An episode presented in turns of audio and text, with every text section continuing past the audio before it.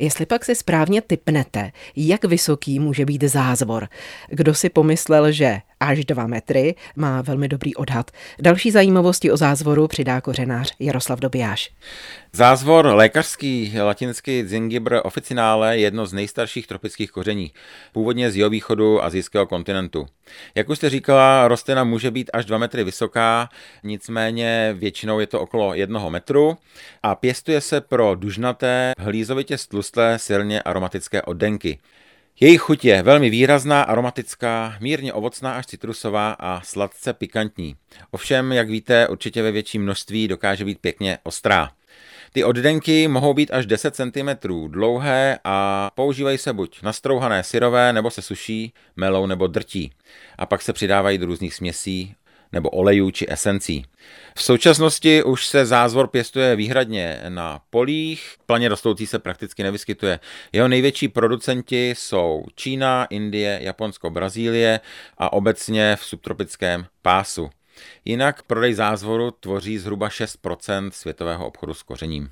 Co víme o zázvoru, pokud jde o historii? V Číně byly první zmínky o zázvoru z doby před zhruba dvěma a půl tisíci let, kdy vznikla kniha císaře Chen Yunga o bylinkách. Dále je zmiňován samozřejmě i v indických písemných dokladech z 9.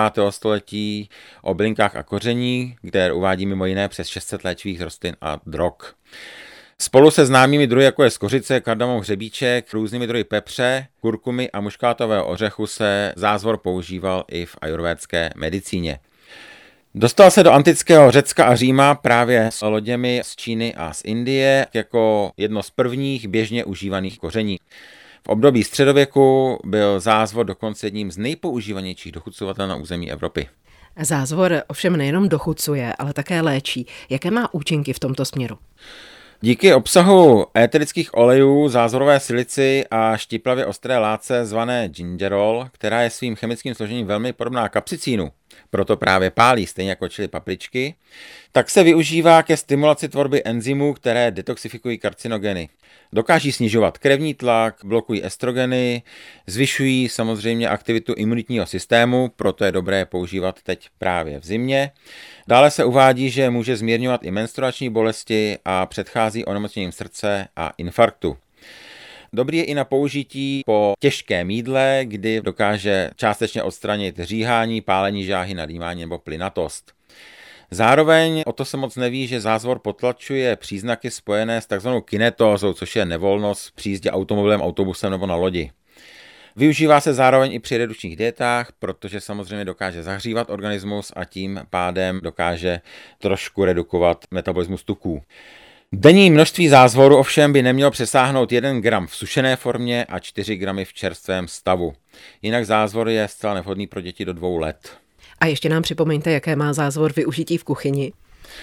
Je typickým kořením dálného východu, v oblastech Ázie se konzumuje často syrový nebo různě upravený, nebo se i nasoluje a proslazuje. Indii se používá ke konzervování masa ve směsi s kurkumou, česnekem nebo hřebíčkem. Sušený zázvor je součástí směsí koření kary. Výborně se hodí i k jehněčímu drůbežímu masu. Používá se i k rybám a mořským plodům a hlavně je obvyklou ingrediencí sladkých pokrmů od perníků, sušenek, mléčné rýže, ovocných salátů až po ovocné dezerty. Nakládaný se právě často konzumuje se suši a kandovaný bývá používá opět do dezertů jako jemně kořeněné ovoce. Čerstvý zázvor, to už asi víte, se nejdříve zbaví kůry. Zajímavostí u toho je, že se neloupe, ale vemete lžičku a pouze lžičkou se oškrabuje ta vrchní část, je to tak nejsnažší a zároveň toho zázvoru nejméně vyhodíte. Krájí se na tenké plátky nebo na malé hranolky a používá se potom jako zelenina julienne. U nás je docela známá i zázvorová limonáda nebo zázvorové pivo.